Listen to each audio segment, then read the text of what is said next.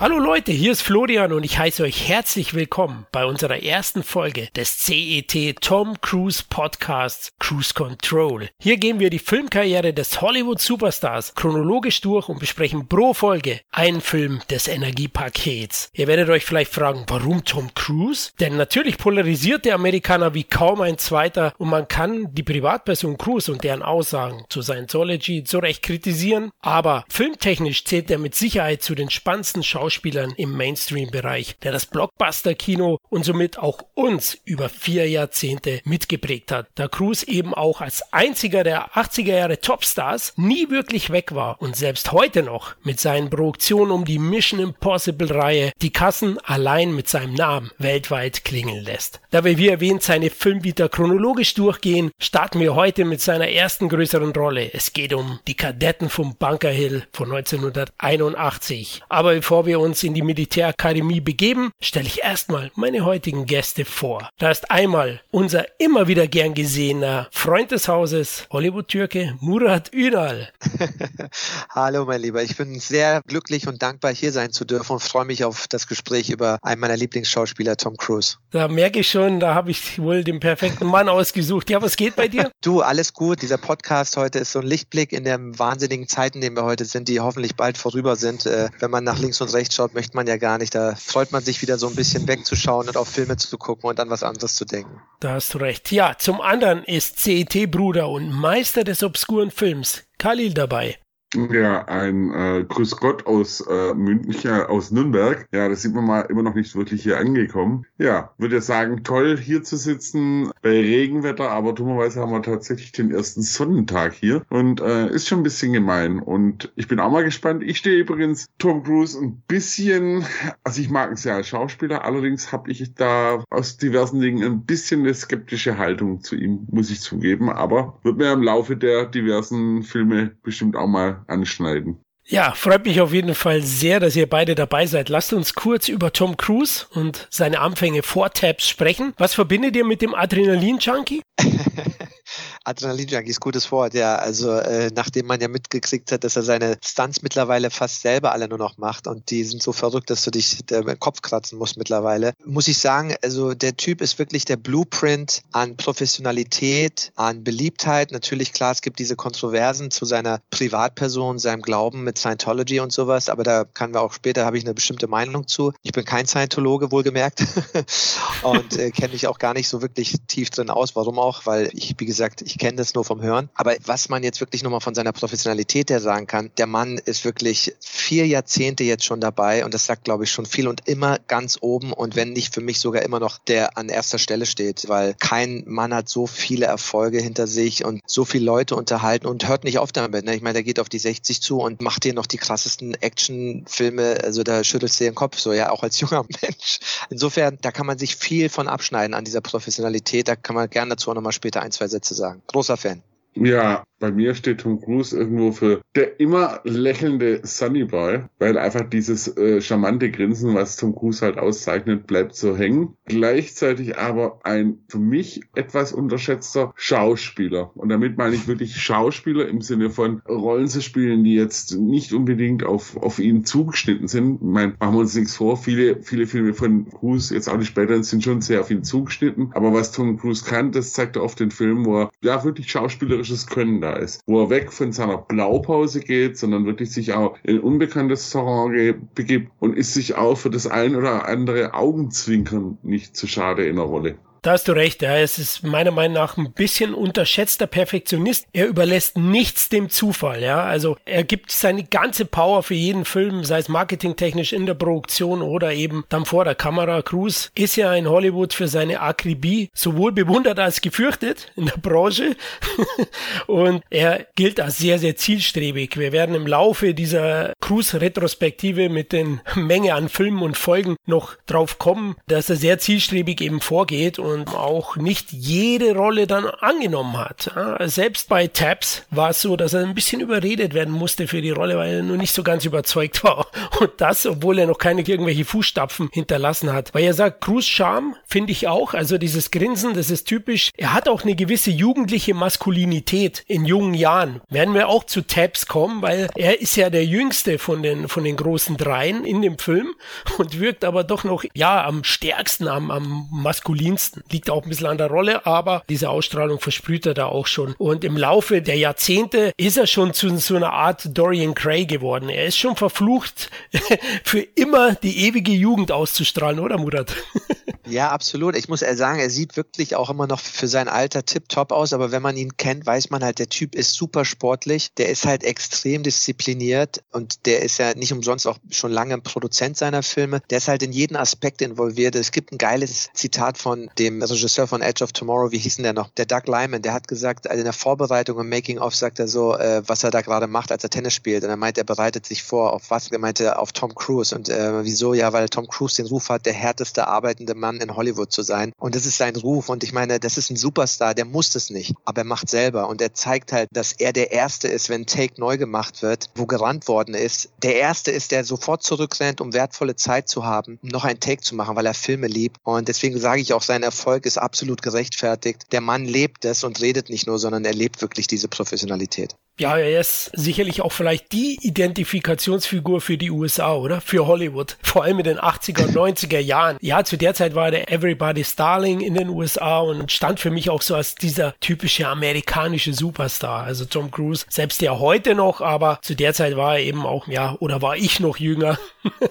und kannte vielleicht nicht ganz so viele. Und äh, ich gebe dem Khalil da auch recht, schauspielerisch, der kann schon was. Auch im Laufe der Retrospektive werden wir dazu kommen. Er hat schon formelhafte Filme gemacht. Ebert hat ja von dieser Tom Cruise Formel gesprochen. Ja, immer wieder muss er einen Mentor an der Seite haben, Musikeinsatz, eine Frau. Gab schon so, so typische Rezepturen, vor allem zu Beginn, also in den 80er und 90er Jahren, also Tagesdonners, Top Gun, die liefen ja ähnlich ab.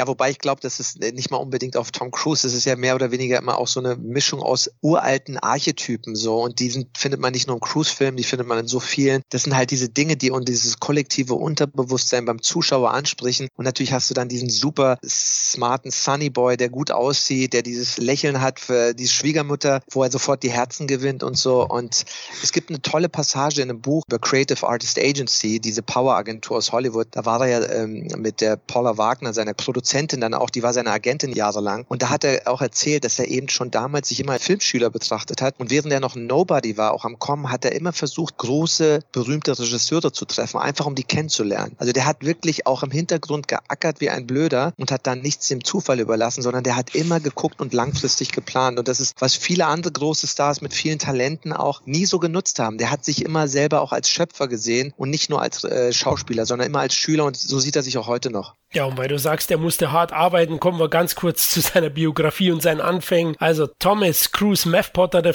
heißt er ja eigentlich Tom Cruise, wurde am 3. Juli 1962 in der Nähe von New York geboren und wuchs mit seinen drei Schwestern in ärmlichen Verhältnissen auf. Na, also seine Kindheit war geprägt von ständigen Umzügen, weil seine Eltern Thomas und Mary keinen wirklich festen Wohnsitz besaßen. Die haben sich dann scheiden lassen, wo Tom Cruise zwölf Jahre alt war und daraufhin wuchs er mit seinen drei Schwestern bei seiner Mutter und ihrem neuen Ehemann auf. Die hatten auch wenig Geld und blieben nie lange an einem Ort. Also Cruz vor allem an der Ostküste von Nordamerika aufgewachsen, in Kanada, New Jersey und anderen Ostküstenstädten ist er aufgewachsen. Aufgrund der ständigen Umzüge besuchte er über ein Dutzend verschiedene Schulen, also hat es nicht so leicht gehabt. Und Cruz selbst sagte er auch, die Scheidung hätte ihn traumatisiert und da hat er sich als junger Mensch dann auch dem Glauben zugewandt. Mit 14 besuchte er im ersten Highschool-Jahr ein Priesterseminar der Franziskaner und Cruz Cruz sagte im Interview, das ich gelesen habe, eben nein, er wollte nicht katholischer Priester werden, was oft in seiner Biografie steht. Er hatte da nur versucht, Halt zu finden, aber er hatte jetzt nicht vor, ein Priester zu werden. Ne? Nee, absolut. Und wenn, wenn man das kennt, die Geschichte bei dem äh, Film Magnolia, ja, das hat ihm der Regisseur ja auf den Leib geschrieben. Ist eine seiner besten Rollen, finde ich. Die beste Sequenz auch aus dem gesamten Film für mich. Das ist sozusagen das Leben von Tom Cruise, der von seinem Vater verlassen worden ist und was er da eben verarbeitet hat. Und deswegen ist es ja auch so, äh, sage ich mal, Herz herzzerreißend, diese Szene, wenn er da an dem Sterbebett liegt. Das ist eigentlich Tom Cruise. Die, diese Rolle wurde ihm wirklich basierend auf seiner Biografie auf den Leib geschrieben. Und das, das merkt man schon, ja. Also diese, diese fehlende Vaterfigur, die übrigens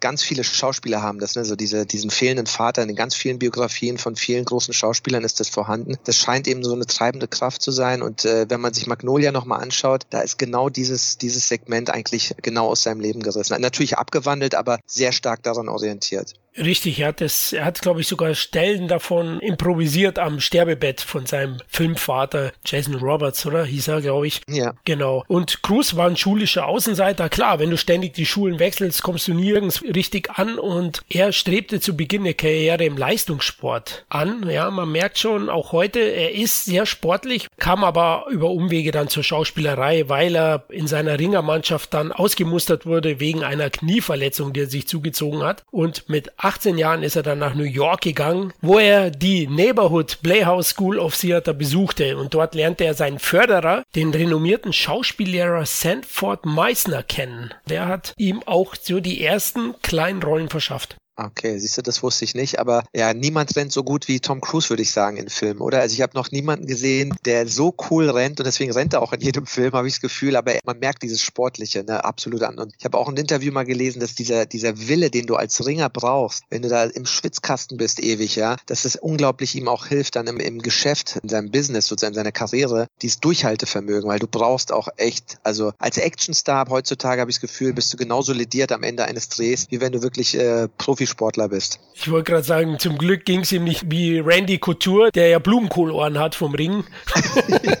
also er hat es zum Glück nicht zu lang gemacht, anscheinend, ja. weil, okay, das ja wäre vielleicht nicht so förderlich gewesen, vor allem für sein Sunny Boy Image. Ja, 1981 gab er dann in dem Film Endlose Liebe sein Leinwanddebüt. Das ist ein Jugendromantikdrama von Franco Zeffirelli, das durchaus erfolgreich war. US-Einspiel 31,1 Millionen Dollar. Allerdings Cruz konnte davon nicht groß profitieren, dass seine Rolle schlichtweg zu klein war. Cruz ist so nach circa 45 Minuten für knapp 50 Sekunden zu sehen. Hauptrolle hat bei Endlose Liebe Brooke Shields gespielt und in der Nebenrolle hat man übrigens auch James Spader erspähen können. Also durchaus eine ganz gute Besetzung. Bei der Kritik kam der Film allerdings weniger gut an und aus heutiger Sicht ist mir persönlich nur der Oscar-nominierte Song Endless Love von Diana Ross und Lionel Rich in Erinnerung. Kennt ihr Endlose Liebe? Ja, ich kenne den tatsächlich, aber ich muss zugeben, dass ich den auch schon wieder ein bisschen verdrängt habe. Ist halt nichts, was irgendwo hängen geblieben ist. Dass da Tom Cruise mitgespielt hat, das finde ich jetzt tatsächlich sehr witzig. Also James Bader hatte ich noch im Kopf, Bruce Shields ja, aber dass da Cruise irgendwo auftaucht, okay. Also Brooke Shields natürlich, welcher Junge war nicht in sie verliebt in der Jugendzeit. Daran erinnere ich mich, den Film habe ich leider nicht gesehen. Den Song kenne ich noch, ja, den, den hört man ja heute noch ab und zu. Habe ihn leider verpasst, muss ich sagen. Aber wie gesagt, dann habe ich auch Tom Cruise nur um 52 Sekunden verpasst. Äh, ich müsste mir den irgendwann dann nochmal anschauen. Vielleicht einfach wegen Brooke Shields. Also ich lese da gerade eine Kritik, das hört sich echt gut an. Fassen Sie sich an die Birne. Publikum rennt kreischend aus dem Saal. Musterbeispiel einer verhunzten Literaturverfilmung. Okay, klingt spannend. Klingt was für meinen Trash Abend. Okay. Deswegen fangen wir auch mit Kadetten an heute. Ja, im selben Jahr entstand nämlich Tabs oder die Kadetten von Bunker Hill. Oder bei einer Wiederaufführung, nachdem Top Gun Hit war, hat CBS Fox, der Videoverleih, sich gedacht, den Kadetten, den legen wir nochmal neu auf. Aber den nennen wir jetzt ein bisschen reißerischer und ändern das Cover noch. Und der Film hieß dann Die Revolte der Kadetten. Ne? Also kam es dann dazu, das war 88 so rum, habe ich mal nachgeforscht. Und Cruise hat eben die Chance bekommen, hier mitzuspielen spielen. Ja, Murat, das ist ursprünglich eine Romanverfilmung, ne? Richtig, äh, von dem äh, Devery Freeman, glaube ich, war der Autor, ein berühmter alter Screenwriter aus Hollywood, der schon in den äh, frühen 30ern, 40ern, glaube ich, Sachen geschrieben hat und dann eben äh, später auch einige Romane veröffentlicht hat. Und ja, wenn man so will, eigentlich immer ein zeitloser Film, die Themen da drinnen, die dort behandelt werden und Cruise sticht enorm heraus. Also ich habe den ja wirklich jetzt in der Vorbereitung zum ersten Mal gesehen und war schon baff, wie der da wirklich die, die Szenen da, also der Scene-Stealer ist sozusagen und man merkt das Potenzial, dass da jemand ganz groß ist in seiner ersten größten Rolle ist. Ja, zum Inhalt kurz. Also Militärkadetten greifen zu extremen Maßnahmen, um die Zukunft ihrer Akademie Bunkerhill zu sichern, als deren Existenz von einem lokalen Wohnwohnungsbauunternehmen bedroht wird. Ne? Also so grob der Abriss. Und ja, genau. Also Cruz ist wirklich stark hier. Es hat eine Zeit gedauert. Über 2000 Schauspieler haben sich beworben für die Rollen. Also nicht nur für Cruz Rolle, sondern die von Sean Penn oder Timothy Hutton. Und Cruz war einer der Auserwählten. Die, wo gecastet wurden, durften dann erstmal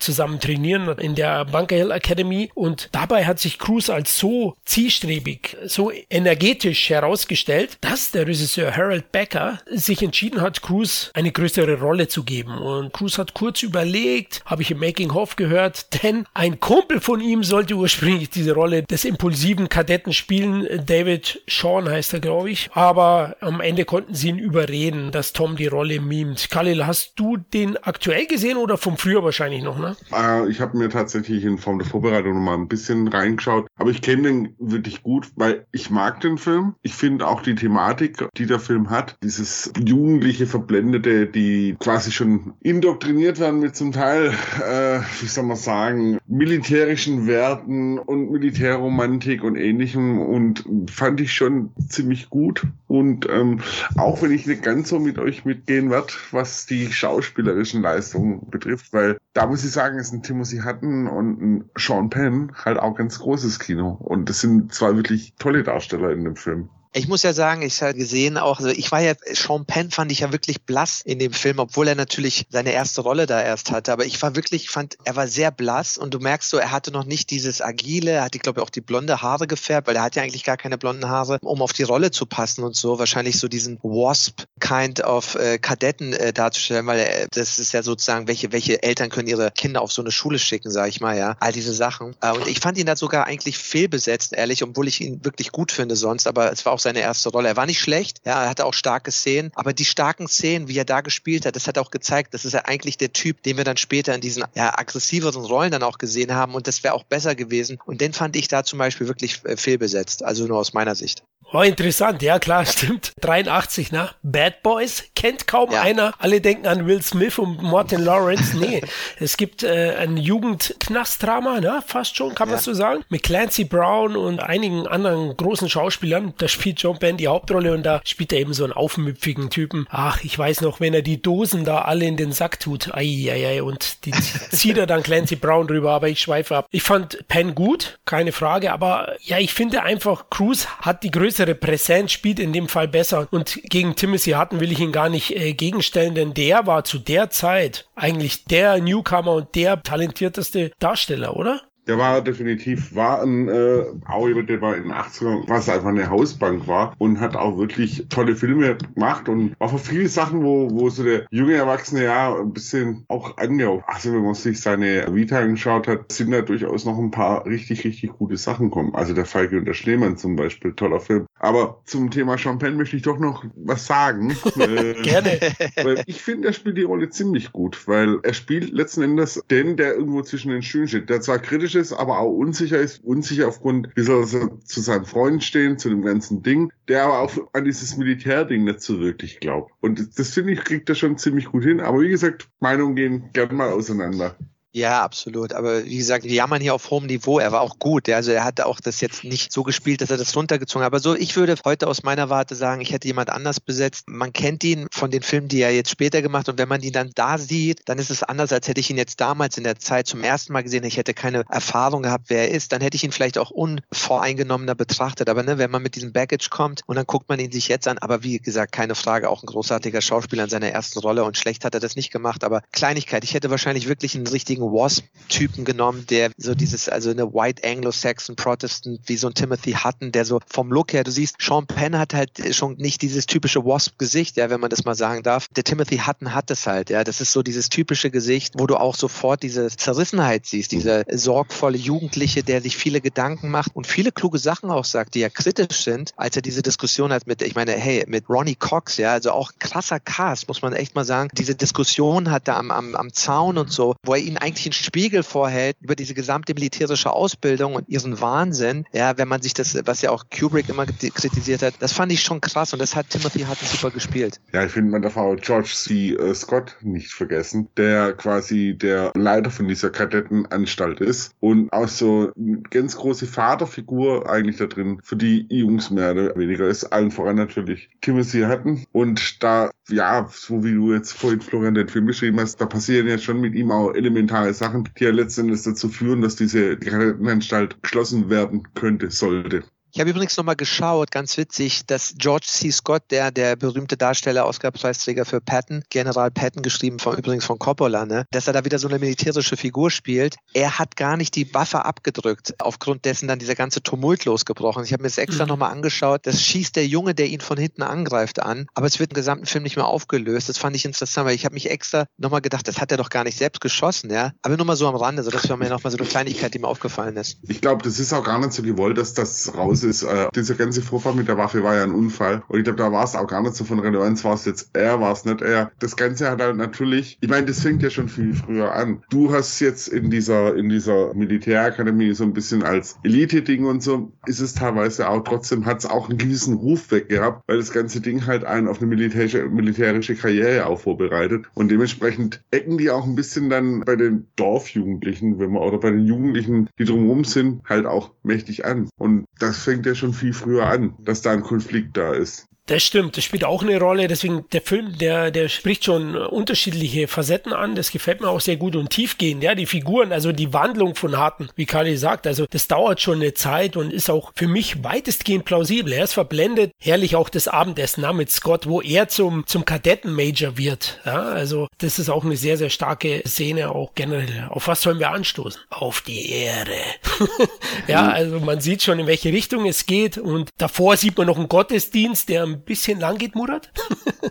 Gefühlt fand ich den ja, der hat mich, aber ich denke mal, das kam so, weil der Film dann doch ab dem Moment, wo es dann so bricht und dann dieser, dieser Aufstand passiert, sehr viel Tempo hat, viel Action. Ich weiß nicht, ob er das als Kontrapunkt setzen wollte, der Regisseur. Uns natürlich auch so, es ist klar, das kommt von dem Liberal Hollywood. Die haben da sowieso eine sehr kritische Haltung. Der Autor auch starker Gewerkschaftsaktivist gewesen, der das geschrieben hat. Es ist klar, wohin das geht von der Richtung. Trotzdem werden viele relevante, wichtige Themen angesprochen, die kritisch sind, die man kritisch begutachten kann bezüglich des Militär. Aber den Anfang fand ich halt, na, aber es war klar, wohin das am Ende geht. Und darüber kann man uns ja auch nochmal unterhalten. Diese ganze kritische Haltung, wofür wird man denn ausgebildet, wenn die Leute, die über dich bestimmen, die das Militär nach links und rechts schicken, ja, das ist ja ein gegenwärtiges, auch super aktuelles Thema. Was nützt dir all dein Ehrenkodex, wenn du von, von welchen Leuten bist du dann nach links und rechts in die Kriege geschickt? Und das ist ja auch ein Thema des Films. Ich denke, das wollte aber Becker auch ganz gezielt. Ich meine, dieses, diese Militärakademien, die stehen natürlich auch, also wie nichts anderes für diesen American Way of Life. Kirche, Familie, Staat, also alles so die Eckpfeiler, wo dieses konservative Amerika halt auch steht. Und die Jungs in diesen Kadettenanstalten, die werden da natürlich megamäßig drauf getrimmt. Also das ist ja auch nicht mit einer normalen Schule vergleichbar. Klar, in Deutschland, wir kennen irgendwelche Internate mit Schuluniformen, aber die haben ja richtig militärische Uniformen, militärische Ränge. Ich glaube, das gibt's auch nicht in so vielen Ländern, solche Kadettenakademien. Ja, gedrillt kann man regelrecht sagen, oder? Ja, Würde ich sagen. Also ja. genau zum blinden Gehorsam auch ausgebildet. Gehirnwäsche. Jetzt hau ich ein paar raus, hier ein paar Schlagwörter. Ja, aber es ist ja so. Es ist, du darfst ja nicht anfangen zu zweifeln im Militär, wenn du da an der Front mit einer Waffe bist und dafür dafür wirst du ausgebildet. Und das ist ja auch die gesamte Kritik, die damit berechtigt ist. Aber irgendwo willst du ja Leute haben, die dann am Ende die Befehle ausführen und da kannst und du denen nicht beibringen, alles in Frage zu stellen. Wobei, also das darf man nicht vergessen, in diesen Militärakademien, da wurden quasi die Leute gedrillt, die später Befehle ausgeben sollten. Also wer auf so eine Akademie ging, da war theoretisch vorberaumt dann die nächste Akademie wie West Point oder ähnliches, Offizierslaufbahn. Für den schnöden Afroamerikaner, der aus einer Arbeiterfamilie kam, gab es dann allen allenfalls das REOTC in der Highschool. Aber wie gesagt, da wird einem ein Weltbild mitgegeben und ich glaube, das wollte Becker auch so ein bisschen nochmal untermauern. Aber auch wie bröckelig dieses Weltbild teilweise ist, das merkt man ja auch an diesem Vaterkonflikt zum Beispiel. Stimmt, da sprichst du was an. Ja, genau, der Vaterkonflikt. Denn Hattens Vater ist ja auch beim Militär und ich sag mal wenig empathisch, oder Murat?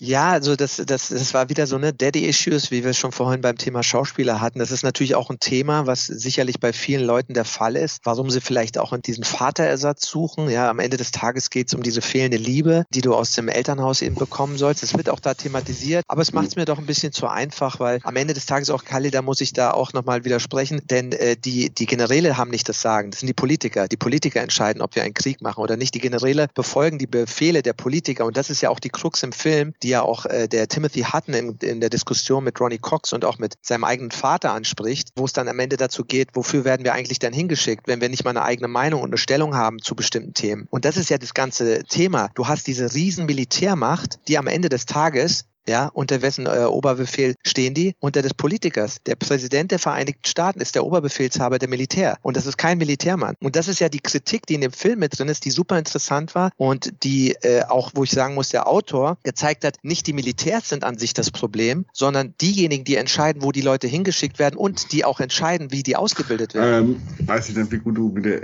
also muss man ein bisschen und, äh, Colin Powell, übrigens, Colin Powell war auch ein Schwarzer und Giancarlo Esposito spielt ja auch einen Schwarzen, der dann in dem Film mitspielt. Also es ist jetzt nicht nur so, dass es immer nur Weiße sind. Also Colin Powell ist ja der Oberbefehlshaber, also der General zumindest gewesen in Amerika, der war auch schwarz. Und Condoleezza Rice war auch eine Schwarze, die auch da ganz viel mitgesprochen hat als Position in der Ausbildung. Es, es ging auch hier jetzt nicht unbedingt um das Thema Rassismus. Also ja, im Film sind ja natürlich auch Afroamerikaner, die die Akademie besuchen oder so, aber das sind, wir reden hier von privilegierten Leuten. Und ja, ja, absolut. Rice war genauso privilegiert. Und also ich möchte da doch noch mal ein bisschen reingrätschen, weil es ist ja nicht so, dass sieht man mal von der Trump-Ära vielleicht ab, da irgendein äh, Präsident jetzt, also gerade in Amerika speziell, auf einem Thron sitzt und sagt Macht, sondern der militärische Apparat in Amerika, die haben einen irren Einfluss auch auf die Politik. Da ist eine Vernetzung da, die, die kann man halt auch nicht unbedingt so von der Hand weisen. Ja, ja, klar, und äh, gerade zum Beispiel der Unterschied zum Beispiel, wenn du dieses Vater-Sohn-Ding nochmal ansprichst, der ist bei mir ganz einfach dadurch gegeben. Also der, der, der Vater von Hutton, das ist eigentlich der klassische Soldat. Der Sergeant ist der, wenn ich es noch richtig im Kopf habe das ist ein Rang, da arbeitest du dich in der Regel eigentlich hoch, in, wenn du halt dich ganz normal vom Militär verpflichten lässt. Der ist ja auch schon ein bisschen älter, deutet also auch ein bisschen drauf hin. Der hat eine gewisse Militärkarriere hinter sich. Der gegen den Weg, der hatten geht, ist eigentlich diese Jungs, die jetzt diese Militärakademien besuchen und dann auch weiterführen, die landen meistens dann auch schon recht jung in Führungspositionen wie Lieutenant oder ähnliches. Also das ist so der theoretische Ansatz ein bisschen für mich dahinter. Und ich finde halt, da ist dieser Konflikt da, dieser erfahrene Soldat, der auf dem Schlachtfeld schon stand, der einfach auch mitbekommen hat, was das heißt, der dann auf einmal damit konfrontiert wird, dass sein Sohn Werte reingeballert bekommen hat, die so fernab sind von dem, was er erlebt hat und teilweise wahrscheinlich sogar er als erfahrener Soldat sich auch an Propaganda ähnliches erinnert, mit dem der halt auf dem Schlachtfeld oder ähnliches auch mal konfrontiert worden ist. Da ist dieser Gegensatz halt da. Deswegen ist es jetzt für mich nicht das so typische Vater-Sohn-Ding, sondern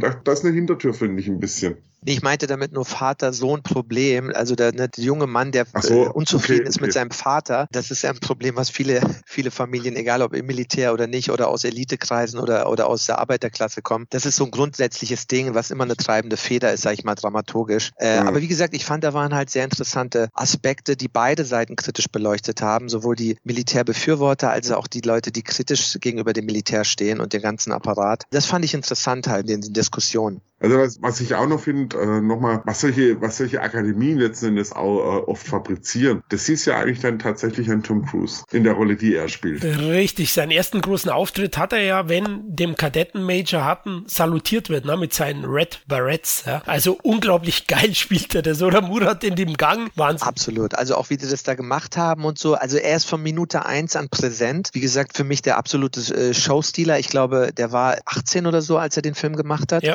Und und du merkst halt diese Star-Qualität, die er hat. Ja, you can't take your eyes off him. Der hat den Raum beherrscht und Timothy Hutton, der eigentlich dann den Oscar gewonnen hatte für Ordinary People von Robert Redford im selben Jahr, also nicht zu dem Zeitpunkt, wo er den Film gedreht hat, aber eben nachdem der Film draußen war, hat er den Oscar gewonnen als bester Nebendarsteller. Der jüngste, der jemals diesen Oscar gewonnen hat in dieser Kategorie. Selbst der war gut, aber Tom Cruise war wirklich der, der in Erinnerung geblieben ist, weil er, der ist darin aufgegangen im Militär und diesem, dass die die Berets getragen haben, war so, ja, das war wie diese drei Lager, diese drei zwei Freunde. Ja, du hast den einen, der nicht weiß, links und rechts, Timothy Hutton, ist das gut, ist das nicht gut, der auch seine Zweifel hat, aber trotzdem dazu steht. Sean Penn, der komplett konträr dazu steht, aber seinem Freund sozusagen irgendwie treu bleiben möchte und bei ihm bleiben möchte, aber das alles kritisiert. Und dann hast du das andere extreme Lager, das Gegengewicht zu Sean Penn, der vollkommen ja gang-ho ist und verblendet, ja. ja. Ja, verblendet, wenn du willst sozusagen. Ja. Am Ende des Tages muss man sagen, ich glaube, das ist ja alles eine fiktive Geschichte und ich fand sie auch ein bisschen dramaturgisch unglaubwürdig in der Entwicklung, was da passiert ist. Aber sie dient ja nur als Konstrukt dramaturgisch, um etwas zu zeigen, weil das, was da stattgefunden hat, war ja im Grunde ein Krieg, ein Minikrieg, ja, mit den ganzen Nebelschwadronen und den Helikoptern und den Panzern. Also das war natürlich so übertrieben, aber im Grunde haben sie gezeigt, ohne einen Krieg zu zeigen, was Krieg ausmacht, was diese Ausbildungen ausmachen, was man dahinter fragen kann. Das fand ich in, in super interessant bei dem Film.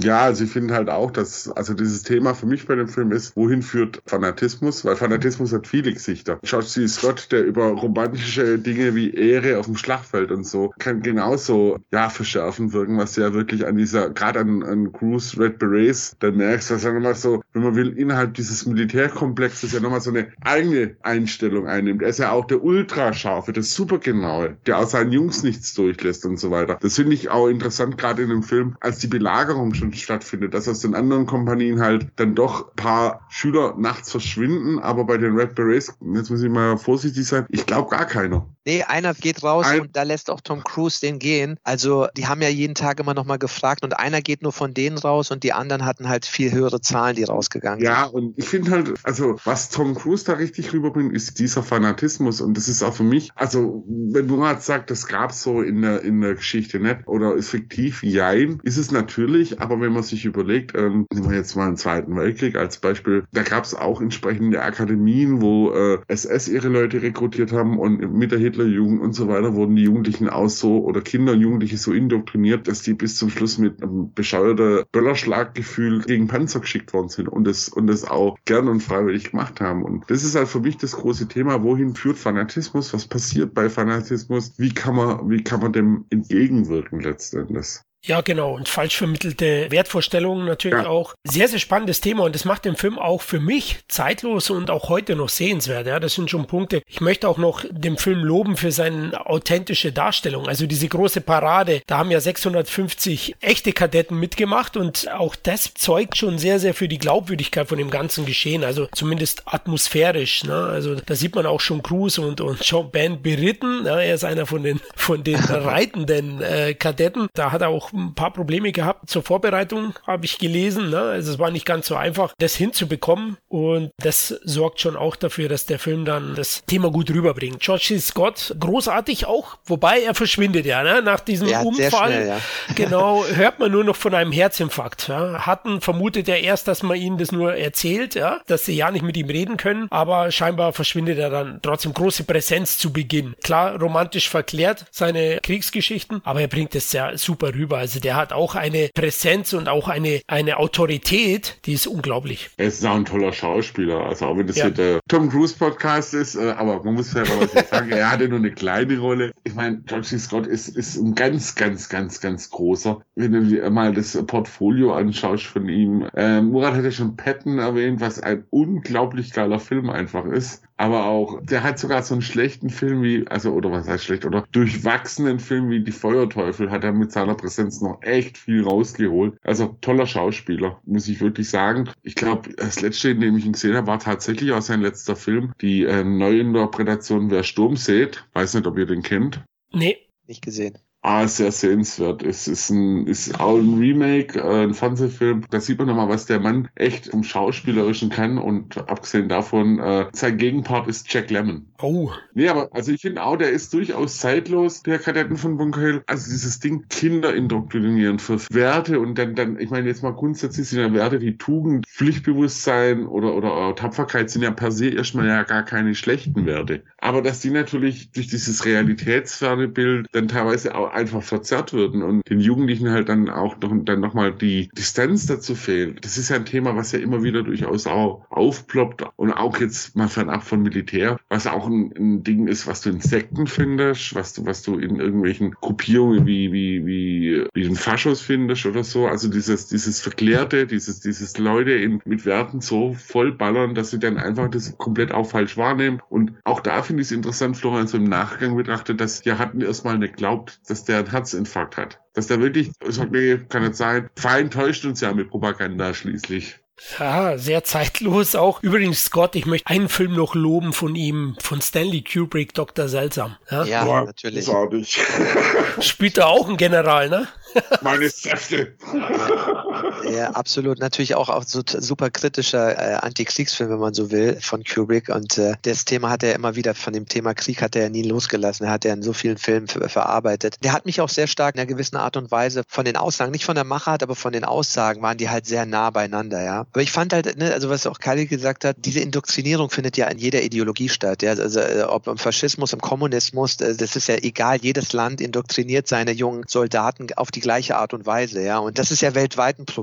Aber wie gesagt, ich fand wirklich stark vor allem diese, diese Unterhaltung, die Timothy Hutton dann hatte mit eben Ronnie Cox und seinem Vater. Klar, ganz wichtiger Beitrag von der Filmseite, weil er doch durchaus komplexe Charaktere zeigt und auch beide Seiten durchaus seine, seine Punkte und eine sehr, sehr starke Szene ist die Waffenlagerszene. Kennt ihr die? Ne? Also Timothy Hutton steht den Leuten gegenüber, die die Waffen zählen, ja, zum Ausräumen und oben warten seine Kadetten mit Waffe am Anschlag. Das war übrigens auch das Cover dann für die, für die Wiederveröffentlichung auf Video, die Revolte der Kadetten. Da hat man genau diesen Shot genommen. Leider wird es dem Film dann nicht gerecht, ne? sehr reißerisch. Aber so waren die VHS-Zeiten in den 80ern. Ja, aber ähm, da fand ich eigentlich auch ganz gut, gerade diese, hat man ja auch schon angesprochen, so dass dann doch immer mehr auch so, nachdem so diese Scharfmacher möchte ich den Scott gar nicht nennen in seiner Rolle, aber nachdem immer mehr dieses Gerücht anfängt zu wackeln, dass dann doch auch immer mehr Leute auch, also immer mehr von diesen Kindern und Jugendlichen dann doch auch teilweise nachts heim heimlich verschwinden. Dann gibt's ja diese große Szene, wo äh, alle drei eben ihre Waffengattungen fragen, wer jetzt gehen will, der soll jetzt gehen. Und das ist da die Szene, wo Murat dann gemeint hat, wo dann eben von den Red Barretts einer geht und ja Tom Cruise dann natürlich, wenn dann ohne Barry.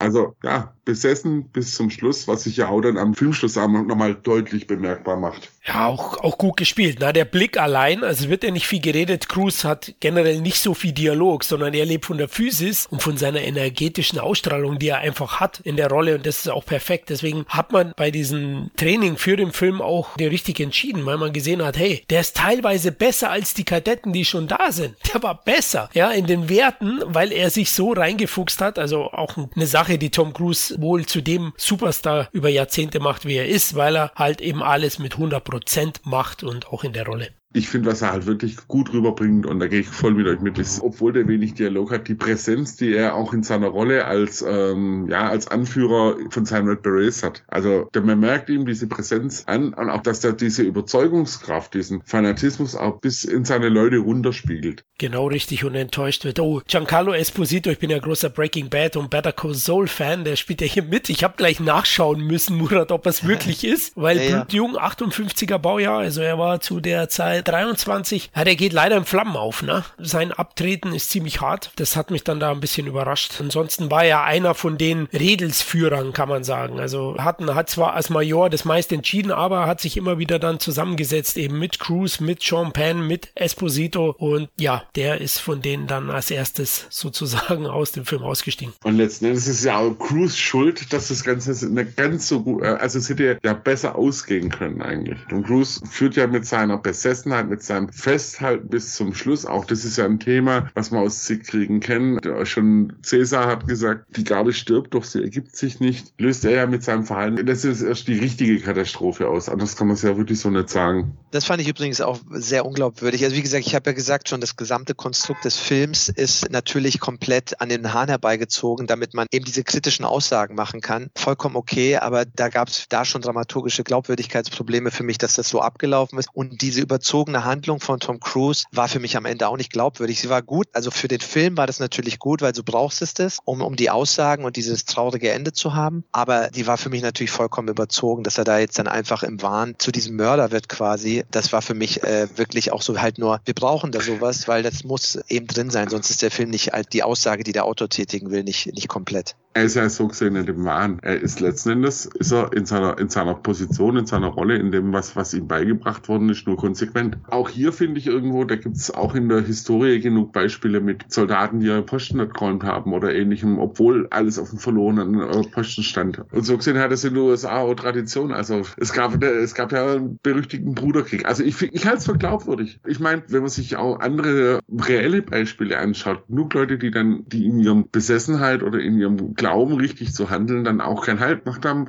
und dann gesagt haben, das ist unser Feind. Also ja, ich bin sogar eher bei Khalil. Also mag vielleicht ein bisschen daherkommen mit der M60 dann und wie er auch erstmal äh, Ronnie Cox snipert am, am Zaun, aber trotzdem ist es dann schon die nachvollziehbare Reise dieses Charakters, ja, der eben das darstellt, ja, den, den, der den Krieg nicht beenden mag, ja, der den Krieg nicht verlieren möchte, der seine Akademie nicht verlieren möchte und in dem Fall eben bis zur letzten Konsequenz es treibt sehr dramatisch dann. Cruz und Hutton, Leute, wenn ihr den Film noch nicht gesehen habt, vorher anschauen. Die beiden äh, sterben und äh, Jean Penn trägt dann seinen Freund, also gespielt von Timothy Hutton, aus der Akademie raus. Cruz bekommt kein Begräbnis, ja, der bleibt da liegen, aber ist auch eine ikonische Szene, wenn man Tom Cruise Tributes auf, auf äh, YouTube anschaut oder von MTV gab es auch einen Award von ihm, da ist genau die Szene da, It's beautiful man, bap, bap, bap, bap. also diese, diese Szene, wo er auf die schießt. Ja. Das ist eine der, der Szenen, die anscheinend dann doch in Cruz Karriere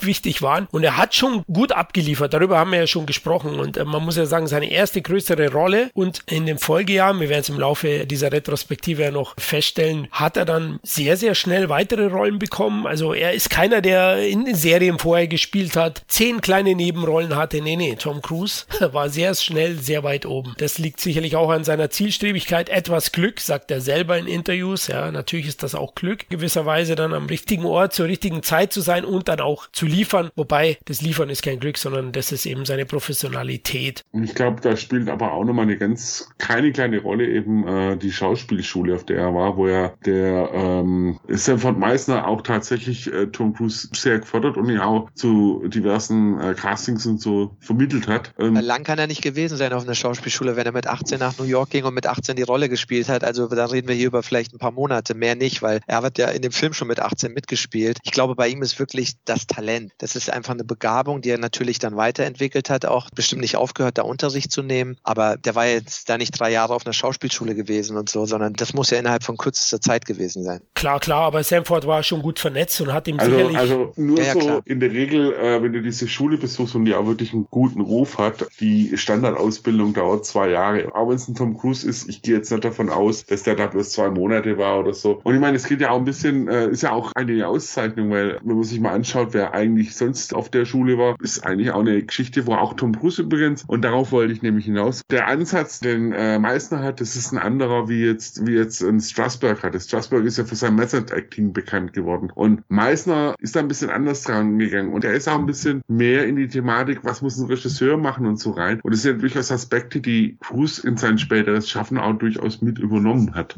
Genau richtig. Er hat sich ja bewusst äh, die Regisseure auch ausgesucht. Einer der wenigen, der mit fast allen Großen gedreht hat. Ne? Also das mit stimmt, Kubrick, ja. mit Spielberg, mit Michael Mann, Martin Scorsese. Ja, Wahnsinn. Ja. Also unglaublich. Das lässt sich unendlich fortführen sozusagen. Also da ist er ein richtig großer, auch mit Tony Scott natürlich tätig gewesen. Und äh, ja, klar, das spielt schon eine Rolle und dann hat er sich weiterentwickelt. Was noch interessant ist zu Kadetten von Bunker Hill, ist der Produzent Stanley R. Jeffy. Der hat ja vorher den Oscar-prämierten Film Kramer gegen Kramer gemacht oder Kramer vs. Kramer und danach eben diesen Film. Der hat tatsächlich die Romanvorlage schon gekauft, bevor sie veröffentlicht wurde, 79. Ne? Also das ist auch ein guter Mann. Der wollte das mit Columbia Pictures zusammen entwickeln, aber da gab es dann kreative Differenzen und so ging er zu Fox am Ende mit Tabs. Ich dachte ja, dass du die Bären sinnlos ansprichst.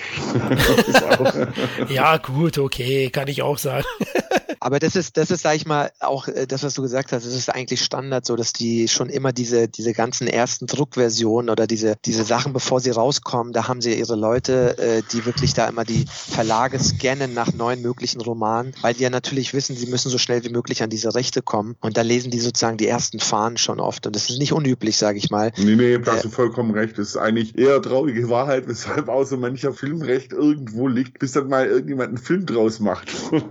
Ja, ja, klar. Ja, klar. Es gab während der Dreharbeit noch so ein bisschen Probleme, weil das Wetter war ehrlich gesagt beschissen. Ja, es hat ständig geregnet. Und wenn man den Film ganz genau anschaut, gibt es Szenen, wo sie auf der einen Seite Regencapes anhaben und dann in einem nächsten Schnitt nicht mehr. Ja, also das lag an dem, das habe ich mir jetzt auch mal erlesen, weil selbst gemerkt habe ich es jetzt nicht im Film. Der Schnitt hat es gerettet, aber Harold Becker ist noch ein interessanter Mann, Murat. Der hat schon einige gute Filme noch gemacht. Ja, absolut, natürlich. Also gerade Sea of Love fällt mir natürlich ein mit äh, Al Pacino. Das ist so ein Film, äh, da erinnere ich mich an ihn. Das ist auf jeden Fall ein Veteran, ein Hollywood-Director, der einige große Sachen gemacht hat. Und äh, man merkt es auch. Ich fand aber besonders eben auch stark die Kamera vom Owen Royceman. Dieser Look, dieser 80s-Look, den man heute nicht mehr findet. Ja, das ist, äh, die Kamera war einfach super stark. Diese Leute, diese Kameraleute von damals, die, die haben es einfach geschafft, die Leute wirklich gut einzufangen. Und ich finde die Close-Ups, die ganzen Bilder, sehr, sehr stark. Ja. Also die sind ganz anders. Du bist bei den Figuren, da stimmt einfach super vieles. Ja. Und ich habe das Gefühl, das fehlt mir heute bei vielen dieser Filme. Der Film hat vieles, was dieses klassische alte Hollywood, diese besondere Dekade, die 80er, so repräsentiert. Da stimmt da einfach vieles. Das richtige Talent war am richtigen Ort. Ja, und es ist kein Wunder, dass diese Leute dann später alle groß wurden, die man dort gecastet hat, quasi oft in ihrer ersten Rolle. Ja, gerade die jungen Leute halt. Ja, der Kameramann hat auf alle Fälle auch eine tolle Vita. Der Name sagt mir auch diverses. Und ja, auch die Musik, finde ich, sollte man noch erwähnen mit Maurice Jarre. Ist ja auch kein Unbekannter, wenn man so äh, möchte, der auch einiges an Musik abgeliefert hat, unter anderem für Jenseits der Donnerkuppel. Also ich mag den Film und er ist aufgrund der Thematik für mich nach wie vor tatsächlich, obwohl er acht, schon diese 80er-Themen ein bisschen aufgreift, aber ich finde, man könnte es auch wunderbar in die 90er übertragen. Gut, irgendwann müsste man ein Handy einführen und ähnliches, aber ist ein zeitloses Thema und deswegen funktioniert der Film für mich auch heute noch. Ja, absolut. Was ich mag, ich mag an den 80ern Film den Look, diesen Look, wie sie noch auf Film gedreht haben. Ja, ja, toll. Zu starke, kontrastige, schwarze, was du heute hast, wo sie alle im Grading digital über, über die Stränge schlagen. Das hat noch diesen naturalistischen Look und die, die Gesichter sehen irgendwie auch äh, du, besser. Du, das Auge der Kameraleute war irgendwie auch nicht, besser, fand ich. Nicht falsch verstehen, bin ich komplett bei dir, weil, wie gesagt, ich mag auch diesen, diesen etwas, ja, nicht glattgebügelnden Look oder, oder nicht mit, eben wie du schon sagst, mit Color Shading, totkochten Look irgendwo, sondern es hat jetzt sein eigenes Ding. Man hat viel mit natürlichem Licht und so weiter arbeiten müssen. Also natürlich nicht mit auch mit Studiobeleuchtung oder ähnlichem. Man hat mit Kameras auch ein bisschen experimentiert. Also den Look mag ich auf alle Fälle, aber es gibt da so cheesy 80er Sachen, die heute nicht mehr funktionieren einfach. Die in den 80ern von der Thematik her funktioniert haben, von der Geschwindigkeit, aber die es heute gar nicht mehr tun. Aber da ist halt Kadetten von Bunker Hill schon für mich zeitlos einfach. Er hat jetzt einen 80er Look, aber er wirkt einfach nicht vergammelt oder, oder, oder riecht komisch. Er kann auch jemand heute noch unterhalten, obwohl man fairerweise sagen muss, der Film so das ein oder andere vielleicht Tempoproblem nochmal hat am Schluss. Aber deswegen kann man heute auch mal mit jemand anschauen, der nicht sagt, mach mal einen alten Scheiß raus. Und weil du 80er sagst, die Ausbildung vom Militärkadetten gab es in mehreren Filmen zu der Zeit. Ja, es war so, so ein Mini-Zyklus. Einmal Kadetten vom Bunker Hill, dann gab es Stripes, dann gab es Private Benjamin mit äh, Goldie Hawn, Up the Academy, ja, mit Ralph Macchio und auch ein Offizier und Gentleman ne, von 82. Also da gab es doch einige Titel. Full Metal Jacket möchte ich auch nochmal erwähnt haben. Die 80er und die die Ausbildung von Kadetten, die richtige Ausbildung, war definitiv omnipräsent zu der Zeit. Das stimmt, ja. War auch ein guter Film, äh, ein Offizier. Also Taylor Hackford hat, äh, hat den ja auch gemacht. Den fand ich ja auch, der hatte auch sehr viel starke Elemente, der Film, ja. ja. Stimmt. Und hatten, wir haben jetzt viel über Tom Cruise geredet, über George C. Scott, wie gut die spielen, aber Hutton hat am Ende nur eine Nominierung bekommen. Immerhin eine Golden Globe Nominierung als bester Hauptdarsteller Drama für Tabs. Tabs heißt übrigens im Deutschen Zapfenstreicher. Und an den Kinokassen war er auch sehr erfolgreich. Budget waren 14 Millionen Dollar, war gar nicht so wenig zu der Zeit. Das war schon ordentlich. US-Einspiel aber 39,4 4 Millionen, also richtig erfolgreich und in Deutschland nur einen Kleinstart bekommen. Zu der Zeit, glaube ich, ja, Kadettenfilme, da waren viele nicht so auch wirklich im Kino gelaufen. 46.000 Zuschauer wollten den bei uns hier sehen. Gut, es war die 80er, wo in Deutschland Militär sowieso ein schwieriges Thema war und ich glaube auch über das Thema Militärakademie oder dies, das gibt's ja bei uns in der Form eigentlich gar nicht. Also wie klar, wir haben auch Offiziersschulen, aber nicht quasi Dinge, wo man schon als Schüler abgriffen wird, sozusagen. Das stimmt und final möchte ich auch nochmal, also Khalil zustimmen. Also ich finde auch, es ist wirklich ein packendes Militärdrama mit einer erstklassigen Besetzung, einer authentischen Kulisse und einem eben sehr interessanten Thema. Und Becker sorgt da mit ruhiger Hand für Figurentiefe und einen guten Spannungsaufbau. Ja, er hat so die ein oder andere kleine Länge. Ich finde vor allem in der ersten Hälfte, aber insgesamt einfach tiefgründig und wichtig. Deswegen Kadetten vom Bunker Hill oder Murat kann man auch heute noch schauen. Absolut. Also wie gesagt, zeitlose Themen, die dort angesprochen werden. Ich fand auch nur den Anfang ein bisschen zäh. Er hat mich so in Tradition an eben The Deer Hunter erinnert, der ein paar Jahre vorher rauskam, auch ein bisschen Militärkriegsthema hatte, wo ich das Gefühl hatte, das war so ein bisschen der Ruhepol zu dem Gegensatz, denn ab dem Moment, wo das losgeht, da ist ja dann die Action eigentlich nonstop und da wird viel gemacht, getan und passiert auch viel. Aber vielleicht wollte man es so als Kontrapunkt setzen, dramaturgisch einfach nur zu der Action, die danach dann abgeht. Und wie gesagt, zeitlos, gerade für Tom Cruise-Fans sehenswert, wenn man sieht, wie er da auffällt und man merkt halt da, da ist schon jemand, der hat das Potenzial zu einem Superstar und das war seine erste große Rolle. Ja, und ich finde, was man wirklich, wirklich erwähnen muss, und in der Form gebe ich euch beiden auch komplett recht, im Gegensatz zu dem anderen, also gut, Penn hatte jetzt auch keine Kinoerfahrung, aber der hat zumindest, soweit ich weiß, irgendwie äh, Fernsehserien gedreht. Tom Cruise hatte ja bis auf diese 30 Sekunden Geisterauftritt, den ich null mehr im Schirm habe, wirklich ja gar nichts gemacht. Also keine Fernsehgeschichten, gar nichts. Richtig, umso beeindruckender eigentlich. Also ich war selbst überrascht. Ja. Ich habe mich unvoreingenommen hingesetzt. Ja, ich bin Tom Cruise-Fan, okay, ja, nicht ganz unvoreingenommen, aber ich habe mir echt gedacht, schaust ihn dir mal an, mal wird Tom Cruise bestimmt mehr sein. Und dann war ich echt überrascht und gedacht, ja, er spielt schon gut. Er hat ja gar nichts. Wie viele Minuten wird man im Film sehen? Ja, also weiß ich nicht, 15 vielleicht, 20. 10, 15 Minuten ja. hätte ich jetzt auch gesagt. Ja, und die nutzt er. Und das werden wir in den nächsten Folgen der CNT Tom Cruise Retrospektive noch sehen. Also er bekommt einige Rollen jetzt dann. Aber es gibt einen schönen Spruch, ne? es gibt keine kleinen Rollen, es gibt nur kleine Schauspieler. Und das hat er da eben gezeigt. Und es ist der Fehler, den viele Schauspieler auch heute machen noch. Sie denken, wenn sie nicht viel Text haben, ist ihre Rolle nicht wichtig. Aber Präsenz kann auch da sein, auch wenn man nichts sagt, durch Mimik, durch Körperlichkeit, wo du eben da bist, sehr stark in der Präsent bist auch und so. Und das hat er in dieser Rolle eben sehr gut gezeigt. Und alleine schon, dass er gar nicht mal die Hauptwahl war, sondern eigentlich nur durch sein, sein Wesen, durch seine Art, sich in der Vorbereitung eigentlich ein Background-Actor war, in den Vordergrund gespielt hat, zeigt auch mal das seines, dass ich immer sage, man muss immer arbeiten. Ne? Manchmal bist du gar nicht gesetzt und du tauchst auf und du bringst alles mit jeden Tag und bist voll da und gibst dein Bestes, dass du plötzlich dann nach vorne geschoben wirst ins Rampenlicht. Und das ist im Zeichen, so wie er zu dieser Rolle gekommen ist, warum es kein Zufall ist, dass er heute immer noch so ein Superstar ist. Ja, ich würde sagen, wir sind am Ende angekommen. Ja, in der nächsten Folge geht es dann mit den Aufreißern von der Highschool nach Mexiko, Leute. Jungs, danke für heute Zeit und Expertise. Danke, dass wir da sein durften. Es war mir wie immer ein Fest. Bis zum nächsten Mal. Wobei ich glaube, der nächste, wo ich dabei bin, dürfte die Outsiders sein. Ja, das dauert noch ein bisschen, genau. Mexiko-Trip machst du mal schön alleine. ja, genau. Hoffentlich hole ich mir da nichts. Den einen oder anderen Tripper gibt es da bestimmt umsonst. Ja, auch euch, liebe Hörer und Hörerinnen, danke fürs Zuhören. Wir hoffen, ihr hattet Spaß mit der Folge. Schreibt uns doch, wie euch der Startschuss unserer großen Tom Cruise Retrospektive gefallen hat und auf welchen Grußstreifen ihr euch besonders freut. Und vergesst nicht, wir wir freuen uns sehr, wenn ihr uns nach dem Motto liken, teilen, liebhaben, helft für andere besser sichtbar zu werden, damit unsere CT-Familie noch größer wird. Zudem könnt ihr uns auch weiterhin bei Patreon finanziell etwas unter die Arme greifen, um den Podcast und den Blog möglichst kostenneutral zu halten. In diesem Sinne macht's gut, bis zum nächsten Mal. Ciao.